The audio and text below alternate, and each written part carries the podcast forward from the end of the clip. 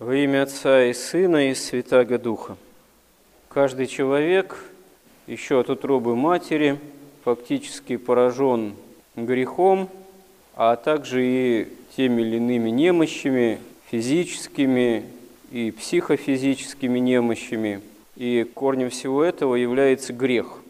Грех как разрыв отношений с Богом, который произошел еще в Адаме и Еве в грехопадении.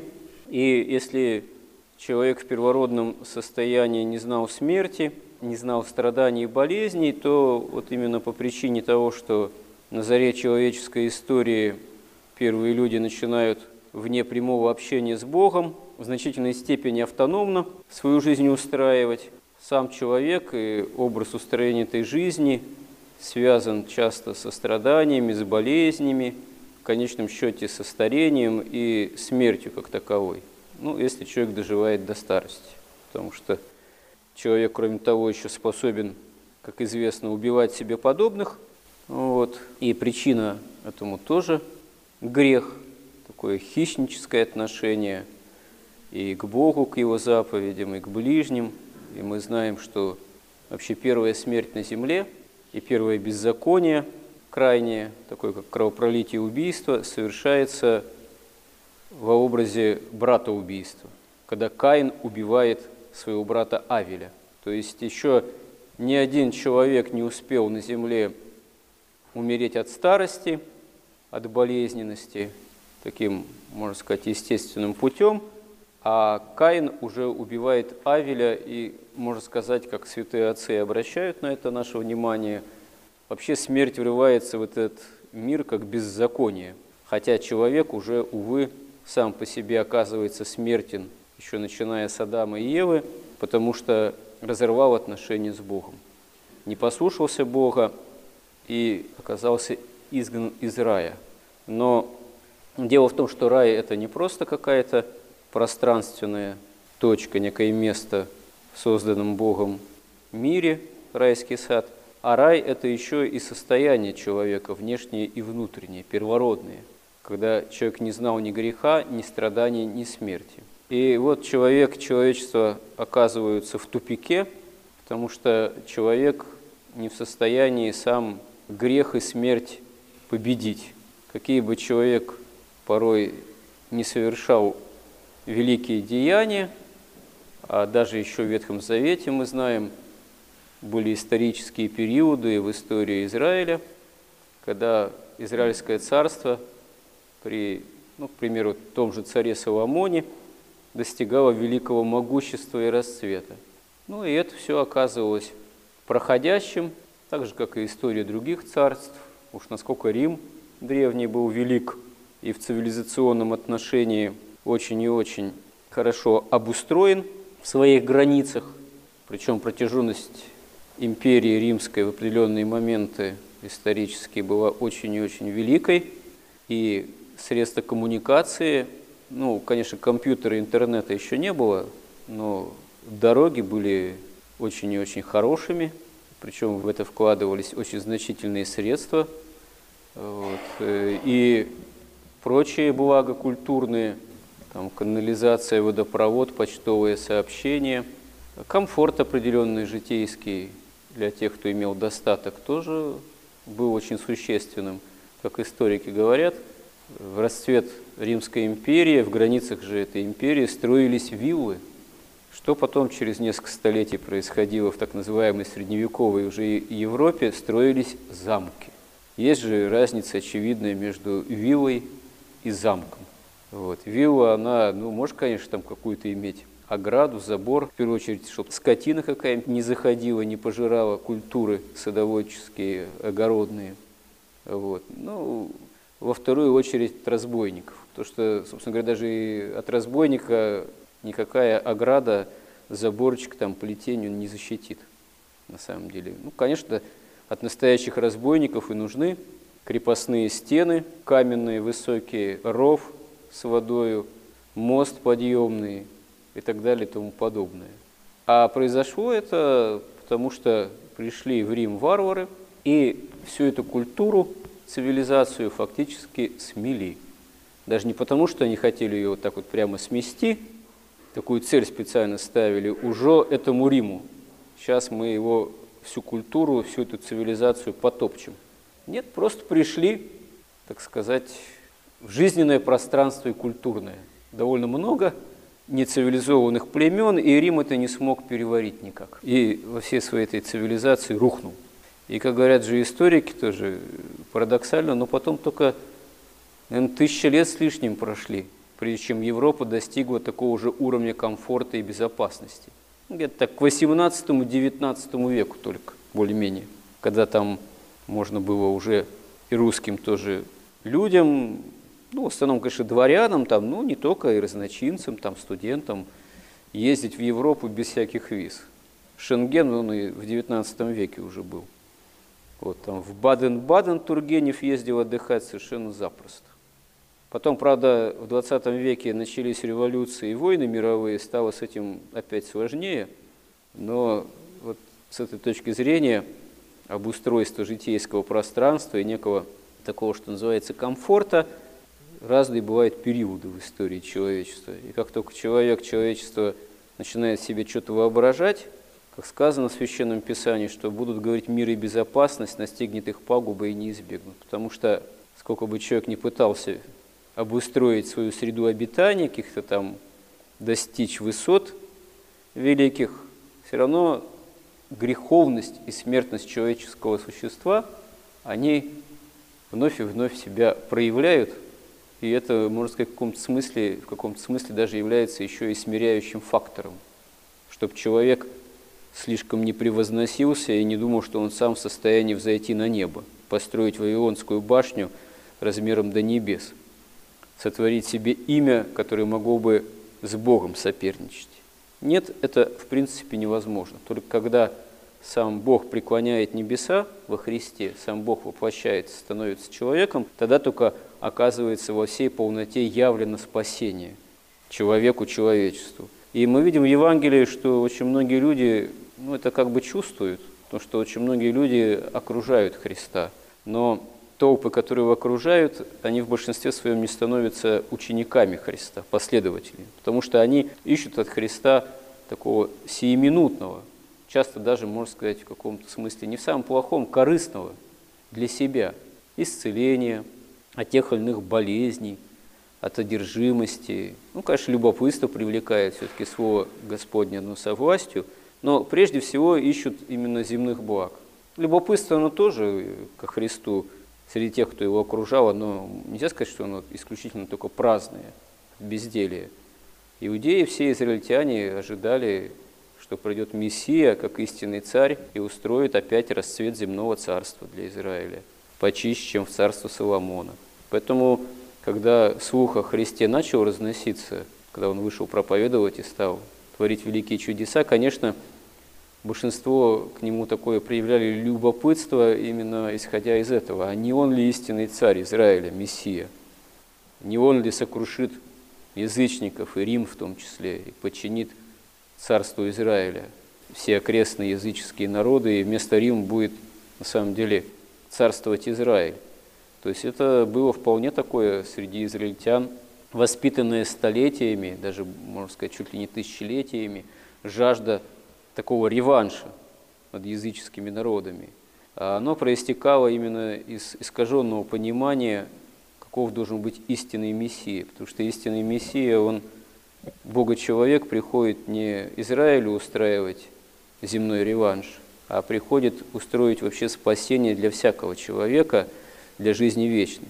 Потому что, сколь не устраивая историю земных царств, все равно все рушится. И самое главное, любой человек все равно смертен в границах любого царства. И с этим ничего не поделаешь. Какого бы могущества земные царства не достигали, что толку отдельному человеку, для него, если он умирает. В начале строительства Великого Царства, до того или после. Как у нас здесь строили, строили светлое будущее, коммунистическое там или какое. Миллионы закопали, сколько крови пролили, сколько костей положили. И где это царство светлого будущего? Нету, потому что неосуществимо и нельзя это осуществить без Бога. Вообще это неосуществимо на земле Царство Небесное, оно само приблизилось во Христе. а для взыскания его, опять же, вот нужно покаяние. И вот мы видим в Евангелии много случаев и исцелений, которые Господь совершает, как вот, к примеру, в одном городе к нему подходит человек весь в проказе.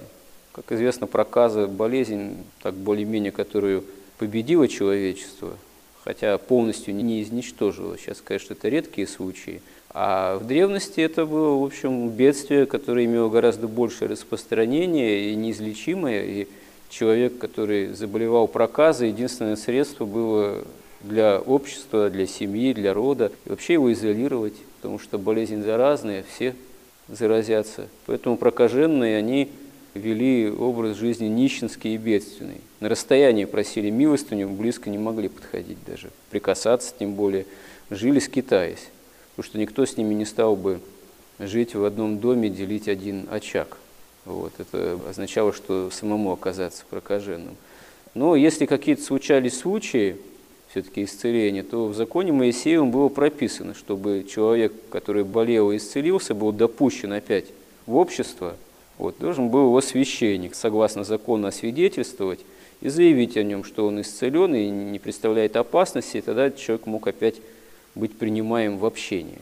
И вот, что интересно, прокаженный, который подходит к Господу, он говорит такие слова. «Господи, если хочешь, можешь меня очистить». Он говорит, если можешь, там, как-то говорит, если хочешь.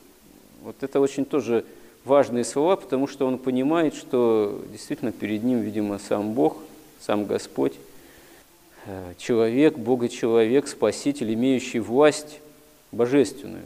И он говорит с определенным смирением, что вот, Господи, если на то есть святая Твоя воля, от Тебя зависит, от Твоего хотения.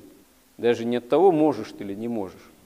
Может или не может сантехник плитку положить качественно. Ну, не сантехник, а мастер соответствующий положить, соответственно, плитку в ванной там, и в туалете. Он должен мочь он профессионал или не профессионал. А хочет ли он? Ну, если ему заказ оплачен, хочет, не хочет, он обязан это сделать и так далее и тому подобное.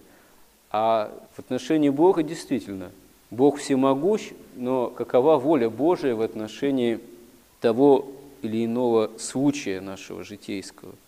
То есть действительно мы, молясь, должны всегда говорить Господу, ну не моя воля, но твоя да будет, если ты действительно хочешь. Если вот твоя святая воля, на то есть.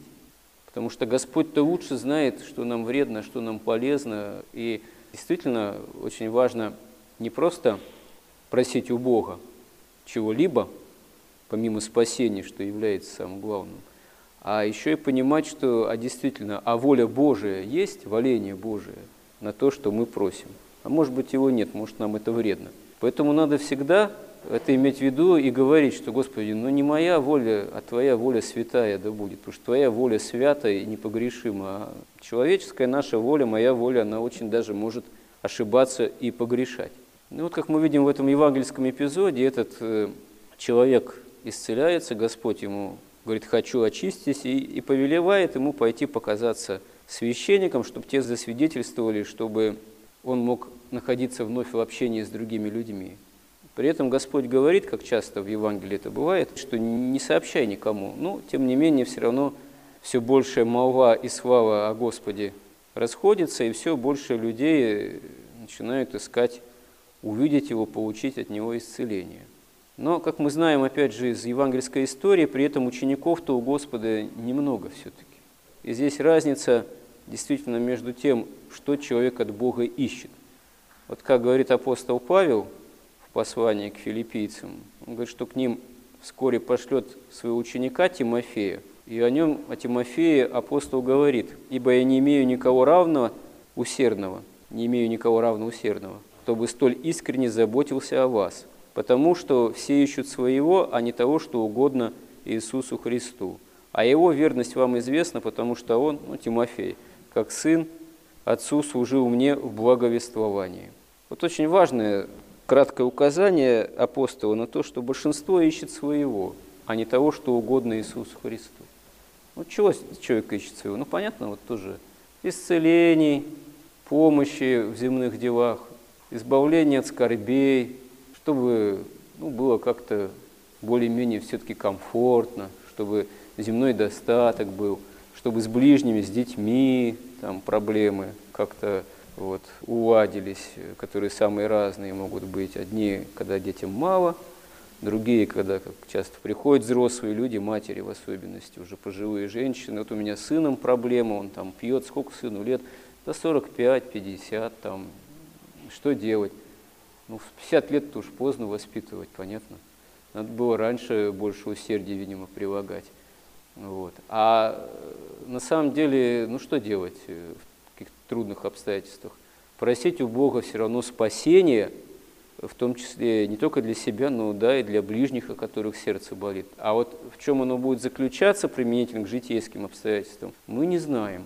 Вот. Потому что можем и не увидеть здесь, как оно осуществится по отношению к ближним, вот, о которых мы просим. Дай Бог, многим, может быть, и с ближним, да и нам самим, как разбойник богоразумный, успеть покаяться вот, в том, чего мы не успеваем при жизни, когда еще можем, как говорится, ее активно осуществлять, так дай Бог хоть для многих успеть предпоследним часом что-то в себе изменить, вот, исповедуя Господа, что достойно по делам приемлю, а не возводя на Господа ропот. Это тоже такой важный момент в жизни каждого человека, чтобы Господь все-таки сподобил покаяние. А вообще, если мы имеем веру во Христа, то любящему Христа, конечно, надо искать того, что Богу угодно, верности Господу, не своего, вот, а того, чтобы как-то Господу служить. И на самом деле это, если человек этого сподобляется, сподобляется, если этого начинает искать, если этого хочет, верности во всем Христу, в заповедях Его – а не только поиска чего-то для себя. Вот не своего искать, а Божьего, воли Божьей. Вот это есть на самом деле величайшее благо для нас. Ну, вообще величайшее благо для человека. Понятно, что для человека верующего.